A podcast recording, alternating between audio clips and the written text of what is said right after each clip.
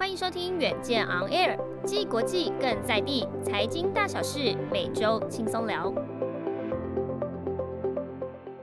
各位听众，大家好，欢迎收听《远见 Air》，我是主持人远见副总编辑林让君。那大家知道说，其实，在上周到五月四号的时候，联准会已经宣布升息两码，然后到这个基准利率到零点七五到一个 percent 的这个区间，然后呢，也预告说会在六月的时候就开始缩表，然后实施每月四百七十五亿的这个缩表的这个呃规模，然后。Fed 主席鲍尔呢，他其实呢，这个呃，有一些言论是大家现在解读起来是说英中带歌，然后，强调说联准会有降低通膨的决心，也认为这个美国以后经济是有机会软着陆的。那真的是这样吗？那今天我们远见 Air 就邀请到这个总经界女神，就是财经 N 平方的创办人 Rachel 来帮大家解读这一次。联准会利率决策会议的这个呃全解析，以及通膨升息的相关效应。Rachel 好，Hello，呃，大家好，谢谢让君刚刚的介绍。那我们现在就请 Rachel，我们先就是直接就来请教说，如果我们从投投资的角度来说哈，我们先看一下全球这个股市。今年以来出现很明很明显的下跌，那为什么会这样呢？就是美股跟台股这几天其实五月以来都好像在做大怒神一样。我们先从这个投资市场的层面来跟我们 Rachel 来请教一下。好，呃，其实这一波的。呃，我们看到从今年的第一季开始，全球股市就开始出现很明显的波动。那那个时候大家归咎的原因可能是俄乌的危机，可是第二季的到现在啊，它这整个的股市的跌幅又更加剧烈了。那为什么会这样呢？其实我们的团队啊，一直都觉得说，除了俄乌危机之外啊，大家更应该关注的有三个不确定性因子，在二零二二年一直在提醒大家。那是哪三个？呃，不确定性因子呢，分别是经济、利率跟通膨这三件事情的不确定性太高太高了，导致这一波的一个波动，行情波动很明显的加大。那在经济的部分呢，其实我们会发现说，MF 它在一月的那个货币政策报告里面啊，它其实就直接的下调了全球呃。这个 GDP 的成长率，他把这个 GDP 成长率从四点九 percent 下调到四点四 percent，然后今年四月的时候呢，他再从四点四 percent 下调到三点六 percent。那我觉得他这个下调啊，在七月份的时候还会再继续下调的一个部分，主要原因呢，就是因为我们一直在讨论的这种短周期的制造业的呃，这整个商品消费的滑落。等下我们可以好好的来聊一聊，为什么这制造业商品的滑落会导致这整个经济出现趋缓，甚至 GDP 下调的一个状态。那除了这个这件事之外呢，再来第二个不确定性的因子来自于通膨，就是我刚刚提到嘛，不管是俄乌危机，或者是在呃去年就开始的这整个供应链的呃吃紧，导致这一波的通货膨胀啊，它不是只是出现在单一区域，而是全世界都好像面临到这个通膨的问题。那这通膨的问题就会加剧了刚刚提到的商品消费的滑落，同时通膨的问题呢，也会导致呃，我们在提到的第三个不确定性的产生，也就是利率的调整。所以全球的央行你会发现啊，它为了打压通膨的一个情况下，导致全球央行全数都转为鹰派的一个动作。不管是美国、英国，甚至南韩，甚至像是新兴市场、巴西、印度、台湾等等，全部都呈现一个去做出升息动作的一个表示哦。所以在这三个不确定性这么高的情况下，也导致这一次的股市呈现很明显的一个下跌。嗯，了解。呃，谈到升息之前哈，就是你怎么看说这个美国的总体的经济啊？就是说。呃，它有出现问题吗？因为其实哦，就是我们可以看回顾说，美国呃第一季的 GDP 它其实是负一点四的一个衰退，这 Rachel 会怎么解读啊？就是我们因为鲍尔一直在强调说，疫后经济其实是可以软着陆的，那你觉得这样的数据可以支撑它这样的一个呃推估或者是信心喊话吗？好，我先分享一下，其实美国的 GDP 第一季它呈现是负一点四 percent 的这个季增年率。这边大家要注意哦，它公布的这个负一点四是季增年率，也就是说这一季跟上一季来比的这个呃季增年率的一个状况，它是呈现衰退的。可是它如果是跟去年同期来比呢？也就是年增率的一个状况，其实美国 GDP 还是具有韧性的，它的成长率大概是三点六 percent。那我们觉得美国啊，确实它在中期这个经济啊，它会面临到调整的一个部分。那这调整的部分，就是像刚刚呃我们在回答第一个问题的时候，为什么经济会出现这个下修，或经济为什么会出现调整？主要原因在于这个商品消费出现的问题。什么是商品消费呢？商品消费就是基本上就是比较偏向是耐久材这一块的商品。那这个商品呢，之前在 肺炎疫情发生的时候啊，因为整个美国政府大撒钱嘛，我们知道就是不管是呃川普的 CARES Act 二点一兆，或者是年底的九千亿，再到拜登上任之后的一点九兆，我们会发现整个美国的财政是呈现大撒钱的一个状况。所以美国民众他不是没有钱，他其实超有钱。有有钱到什么程度啊？就是可以不要工作，是不是？对，他们甚至就是。有钱到他们会觉得说啊，我宁愿就是不要去工作，然后来去领这个失业救济金，因为他们在失业救补助金这一块其实给的非常大方嘛，因为他很担心肺炎疫情造成这个失业率大幅的攀升，所以你会发现啊，这些人啊都把这些钱拿去买非常多的一个商品，举例来说，电视、电脑、冰箱、荧幕。然后甚至建筑园艺等等，全部换过一轮。但是让君你你也知道嘛，就是像这种耐久材的商品啊，它换过之后，它要再换，可能就会到可能三年五年之后，甚至更久。这就是为什么它延伸出整个制造商品的这个制造业循环，它大概就是三到五年一次。那这个制造业循环，它属于短周期的循环。这个循环呢、啊，其实三每三到五年一次。譬如说，二零一五年发生过一次，嗯，二零一八年发生过一次。那到现在，其实它又再次的发生，就是你会发现库存攀升，吼，然后订单减少，需求趋缓的状况。嗯、那这件事情，比如说卖场或者是说这种终端产品的这个销售的业者，其实他们库存都还蛮对，因为你会发现啊，就是像我刚刚提到的嘛，大家都换过一轮啦，那他会再换吗？嗯好像就比较不会，对，三五年就可能比较不会。对，这是在接下来的可能呃一到两年，它就会比较就是在这一块商品消费上面，它会比较保守。嗯、那比较保守的情况下，就会导致库存的一个攀升。拿最新的 Amazon 的这个猜测啊，你会发现，哎，亚马逊它直接在电商这一块，在自营电商它是呈现衰退的。嗯，那它它在今年，它其实也不断的在调整他们对今年的一个财务预测。这也就是为什么说整个美国不管是经济还是消费，它面临到一定程度的调整。那这个商品消费的一个调整啊，这个制造业的循环，其实主要的一个冲击啊，还是制造业这一块的国家。好，举例来说，像台湾或者是新兴市场的一个部分，在制造业的一个冲击，其实会蛮大的。那我们来讲，美国有没有机会软着陆的一个状态？其实以美国来说啊，它的消费分为商品消费跟服务消费嘛。那从 GDP 来看，即使是以季增年率来看，确实商品消费这一块出现了衰退。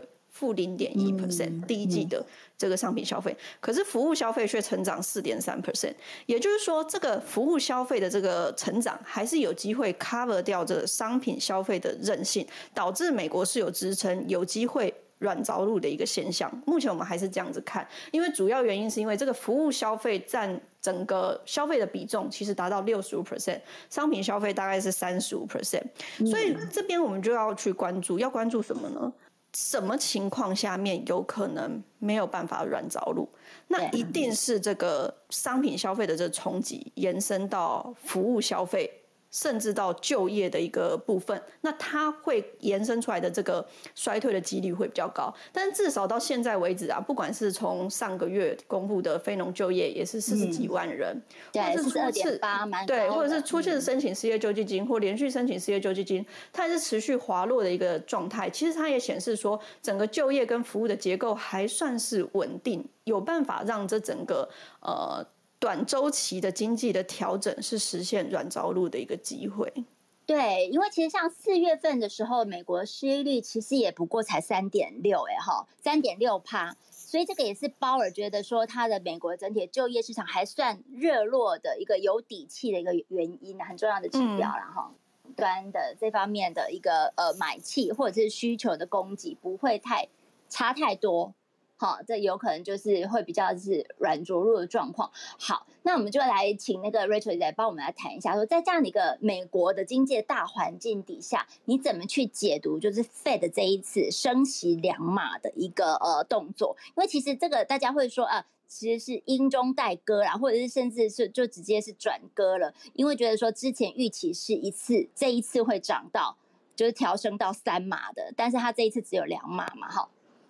好，其实五月的会议啊，五月五号这一次联准会的会议啊，它一次升息两码，这这一个这件事情，我觉得是符合市场预期的。嗯、那我觉得要关注的是鲍威尔他在记者会里面他提到的一些关键，他怎么说呢？他说他觉得接下来几次应该都是两码。那他同时提出了一个关键的方向，叫做中性利率。所谓的中性利率呢，就是这联准会在观察这美国经济啊，它可以达到均衡的一个长期的利率大概是多少？那现在这个中性利率，联准会定为二点四 percent，二点四 percent。那我们知道现在其实利率五月升两码以后，大概是零点七五到一 percent 嘛。对。那它距离二点四 percent 其实还有一段的距离。好，那如果换算二点四 percent 回来呢？今年联准会它透露出来的讯息，大概就是升息九码左右的一个次数，总共九码，总共九码，然后还有六码，对，还有六码左右的一个部分。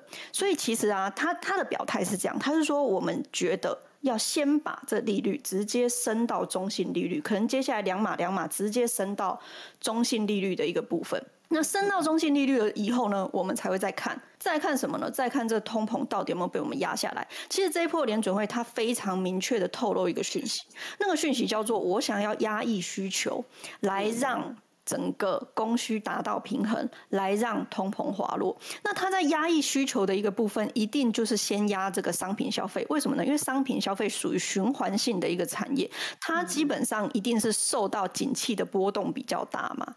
所以它一定是先压这样子的产业，也也导致刚刚我们提到的制造业循环。为什么这一波的一个股市会呈现明显修正？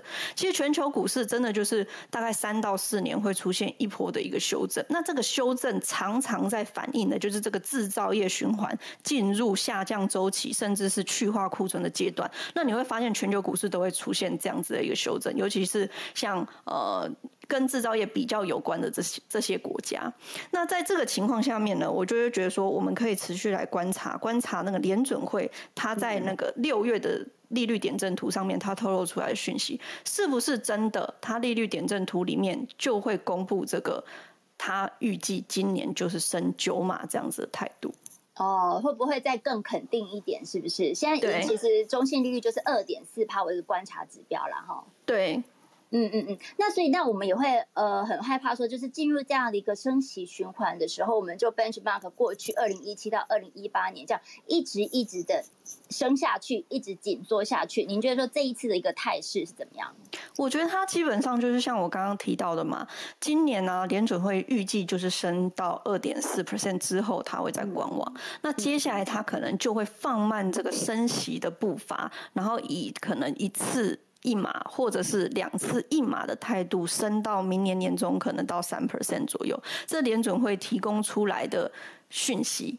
大概是这样子。那其实你对标可能很大，很多人会去问说，美债殖利率现在涨到三 percent，因为我觉得美债殖利率是这一波 估值调整最重要的一个关键重点嘛。很多人都会觉得说啊，美债殖利率三 percent，原本是可能呃不到一 percent，然后直接攀升到三 percent，导致很多的呃可能没有殖利率的成长股呈现很明显、很明显的回调。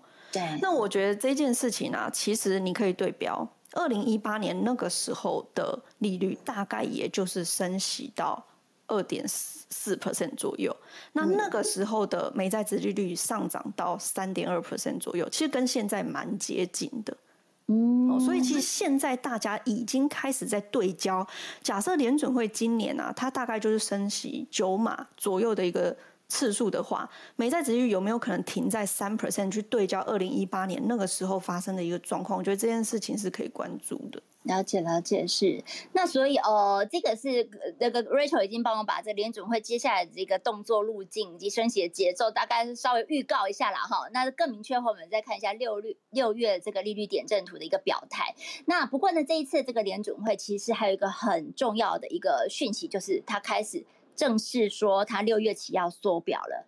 然后呢，这个每月缩表的话，就是这呃六七八，就是大概是每个月四百七十五亿美元。那之后的话，九月之后，它的缩表的这个上限会倍增到这个九百五十亿美元每一个月哈。所以呢，在谈缩表之前，我们来先请 Rachel 帮大家科普一下这个缩表是什么。那联总会缩表动作，它会怎么做啊？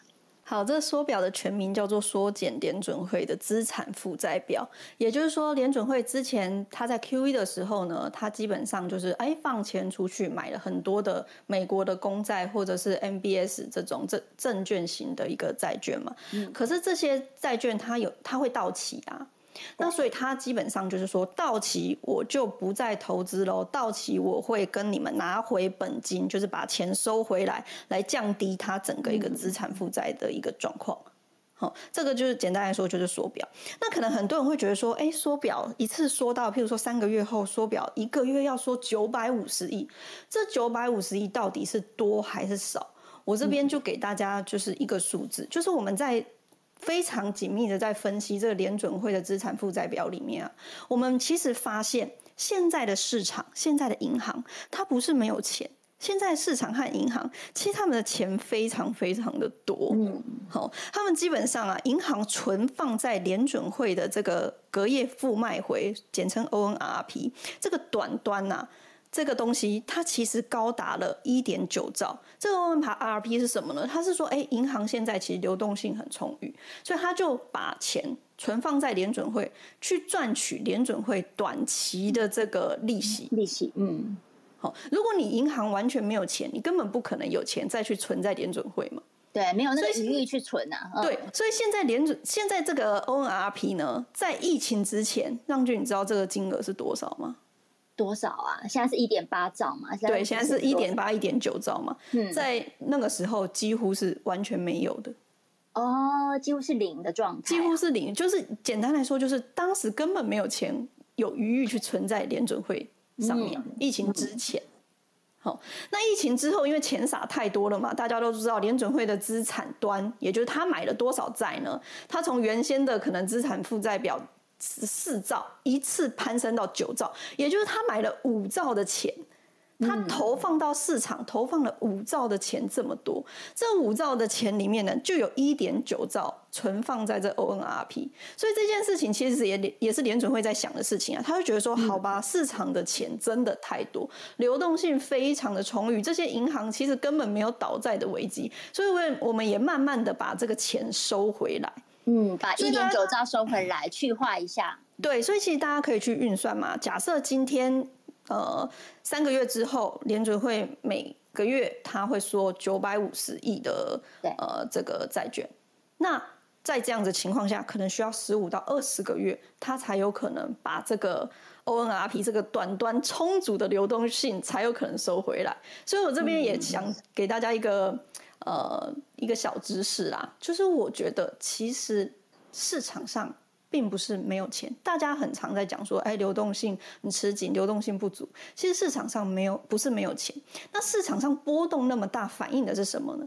反映的是他们对联准会动作的不确定性。这是什么意思呢？嗯、也就是说，联准会明明你今年啊，你本来说要升息期嘛，好，可是通膨一直上涨啊。导致市场觉得说，哎、欸，我觉得你有可能升息到十二码甚至十三码这样的几率大幅攀升。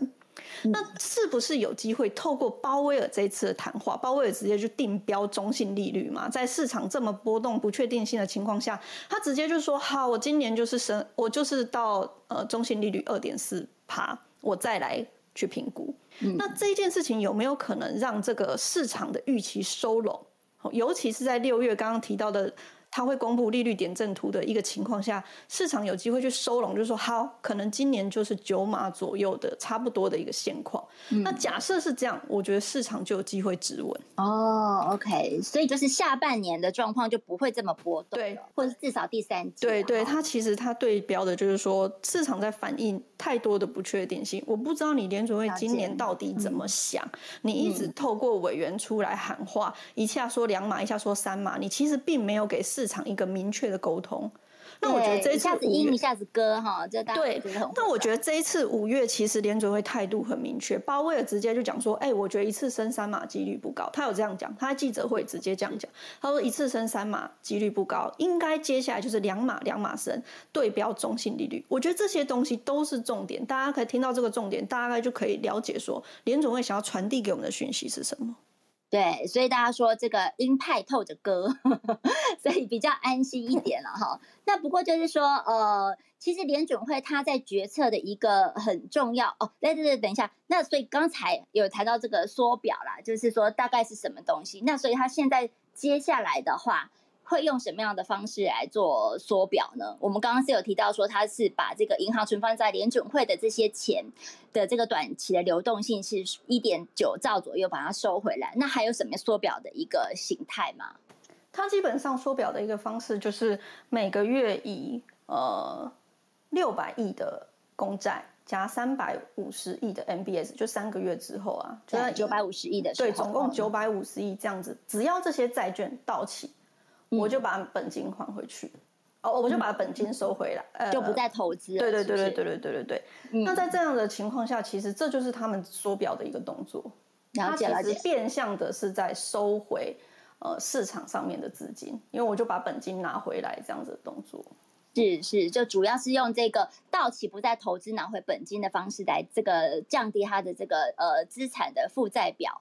那所以呢，我接下来的话，我们就要再问说，就除了这个我们来观测六月的这个利率点阵图之外，其实呢，联准会它在呃做判断的这个两大指标，一个是这个失业率吧，就就业市场状况；另外的话就是通膨嘛。那我们知道说，这个呃美国今年以来就是到了这个四十年的通膨新高点，CPI 已经。超过这个八点五趴了，那所以呢，Rachel 你怎么看哈？这个呃，通膨大家都说是二零二二年股市最常遇到的风险，但是你觉得目前这个通膨的走势还会再冲击多久？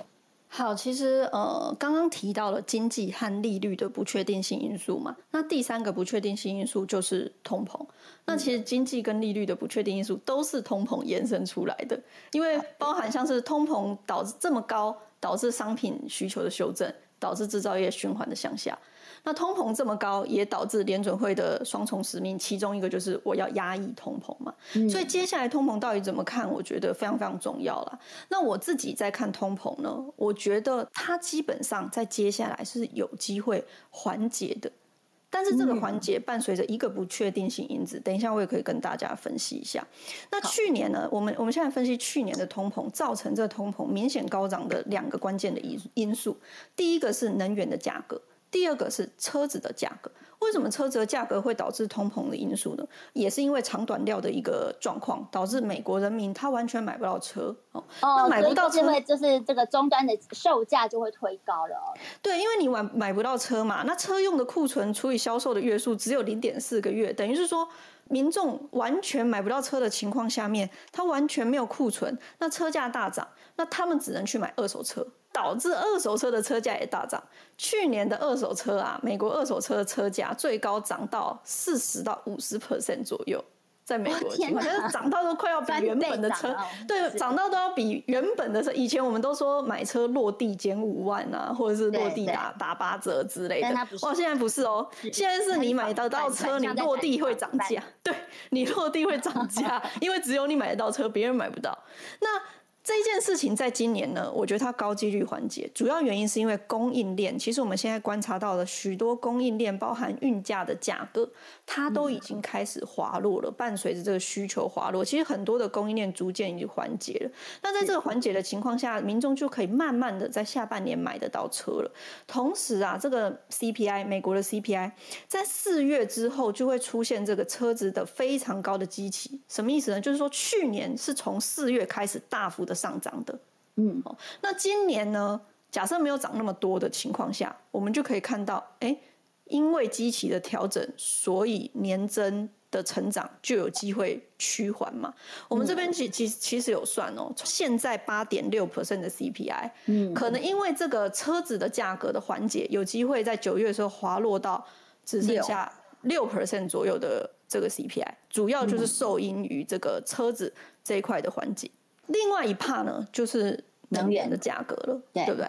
坦白来说啊，油价如果没有俄乌的因素，我认为油价应该是要好好的反，就是这一块应该是要慢慢的呃供需出现平衡的一个状态啊。嗯，主要原因也是因为其实去年油商大部分都是降低资本支出嘛，所以去年其实供给非常的吃紧。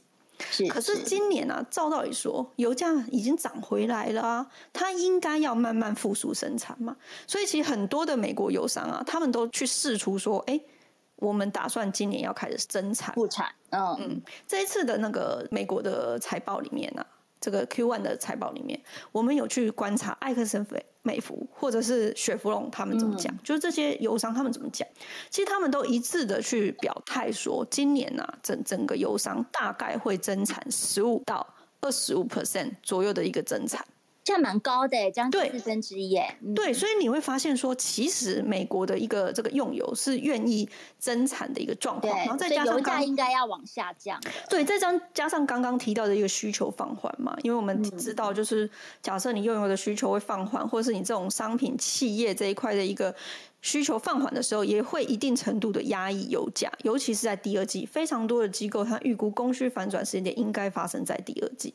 嗯，但是我们现在要来讲那个不确定因素了。对，战争的因素啊。我觉得那不确定因素来自这个俄乌风暴里面欧盟的表态。是，好，为什么呢？原先俄乌的风暴啊，其实我们判断啊，假设俄俄罗斯我们的出口大概就是占全球的出口七到八 percent，嗯，将近八百万桶这个出口。这八百万桶的出口呢，有五十 percent 来自欧洲，二十 percent 来自呃中国。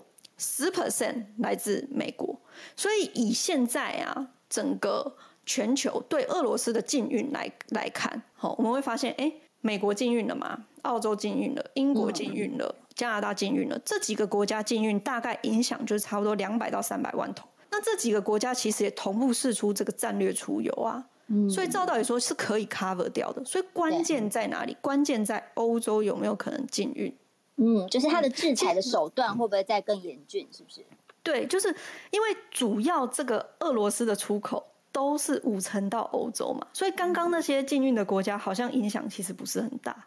嗯，所以主要的禁运的关键在于这第六轮制裁的一个方案。嗯哼哼，上个礼拜其实呃欧盟这边就有开始讨论说，哎，我们是不是要对整个俄罗斯开始进行禁运？石油甚至成品油的一个讨论，嗯，那这是我觉得唯一的不确定性因素。不然照道理来说，基本上整个一个供需跟通膨都应该要在第二季开始缓解。嗯哼哼，了解。所以，我们其实可以再往下看下去，这个呃，各国对这个呃俄罗斯。的一个制裁的手段，然后呢，其实呃，我们如果谈到这个通膨跟呃 CPI 是一个很大的观察指标吧，CPI 是超过八点五嘛，那核心是六点四左右，那我们就一般预期可能就是新公布的四月份的 CPI 会往下趋缓。在美国的这个新的螺旋式的通膨是不是会再持续的发生，或者是它现在的这个情况是很恶化吗？还是说状况怎么样？这个 Rachel 帮我们解读一下。好，好，我先补充一下，就是呃，财经平方上面其实有很多的表让大家去追踪，不管是联准会升息的一个几率状况，或者是 CPI 的一个状况。其实呃，大家如果要追踪。CPI 可能可以，呃，是不是有机会向市场预期的去趋缓？其实这边也会提供一张图表，这个图表是克里夫兰的联储他们去公布的这个即时的 CPI，也就是说，他每天都会。因应当时的原油的价格，或者是汽油的零售价格等等，来去提供你说，哎，他们预测这一次的公布的 CPI 可能会到多少？那他们预估这两个月四月的一个 CPI，他们预估说有机会呃滑落到八点一 percent 左右的一个部分，然后五月有可能滑落到七点八八 percent，其实也是符合我刚刚提到的，就是说，假设在欧盟没有禁运这个对俄罗斯禁运石油的一个状态啊，其实通膨最严峻、最严峻的一个状况，很有可能就发生在今年的第二季。就是三月份的时候，应该就会到高峰了。是是对对对。那刚刚提到延伸提到这个薪资螺旋型的通膨啊，薪资螺旋式的通膨就是说，当通膨的状况非常严峻的时候，可能导致企业的一个成本上升。那企业成本上升的时候呢，同步也有可能导致。这个薪资也是在里面嘛，因为可能民众他们也会需要更多的一个薪水，所以延伸出来，连薪资都开始出现攀升的一个状况。那我觉得这件事情呢，坦白来说，它正在发生当中。嗯，像最新公布的这整个薪资，呃，每月的美国薪资大概四月份的数字是五点五 percent，这个上升的幅度还没有像通膨这么的严峻。刚刚有提到通膨八点六 percent 左右的一个部分嘛，再加上其实今年啊，刚刚有提到需求放缓的一个状态，很多的呃厂商都在今年去呃开始讨论可能会。慢慢的删减这个资本支出的部分，好，在这个情况下面，我觉得在需求压抑的状态下，其实这个薪资的一个成长，有可能在接下来有机会去稍稍的被压抑。了解了解，哎，Rachel，因为我们那个呃这个房间里面的留言区啊，有一位。应该是 M 平方的订阅的会员呐，哈，他有提到说，这个你在报告当中有提到说，这次因为稳定就业，所以能够避免这次的制造业下行的修正，不进入衰退，而是进入景气的趋缓期。那所以想请问 Rachel，是不是能够再详细解释一下呢？好，这个问题很好。其实，财经平方把这个景气分为四个象限，就是扩张、趋缓、衰退、复苏。那我刚刚有提到嘛，其实美国的消费啊，占美国的 GDP 七十 percent，所以消费的状况好坏影响这个景气循环图怎么动。好，那商品的消费刚刚有提到，它占比大概是三十五 percent，服务的消费占比大概六十五 percent。每一次的商品消费，刚刚提到三到四年一次的循环嘛，每一次的商品消费其实都有可能让景气循环图从扩张走到趋缓。今年三月的时候，美国的景气循环图就因为这个商品消费的趋缓，从整个扩张转向趋缓的象限。嗯嗯，好，但是只有什么样的情况会让它变到衰退？譬如说二零零八年，或者是二零二零年肺炎疫情，或者是两千年的网络泡沫，什么时候会进衰退呢？只有服务消费也衰退的时候。所以服务消费一旦也衰退，那这个经济循环图就一定会进到第三象限的衰退那个象限。哦，所以就是疫后的内需这个商机可不可以再往上？去支撑整个一个经济，我觉得这个是关键，就是一个关键指标。了解，好，谢谢 Rachel 这一集帮我们解析这个联准会升息跟缩表的状况。下一集我们持续邀请 Rachel，要问的是说台湾现场哦。台湾这次会不会跟进联准会也一直升升升？那我们之后的这个投资策略又应该采取什么样的一个动作呢？那也提醒大家，现在其实就可以的手刀报名财经 N 平方的全球总经影响力论坛，就可以造访他们网站去做一个去报名当早鸟，好吗？那提醒大家，谢谢大家，也每周锁定远见 Air，帮我们刷五星评价，让更多人知道我们在这里陪你轻松聊。财经产业国际大小事，下次见，拜拜。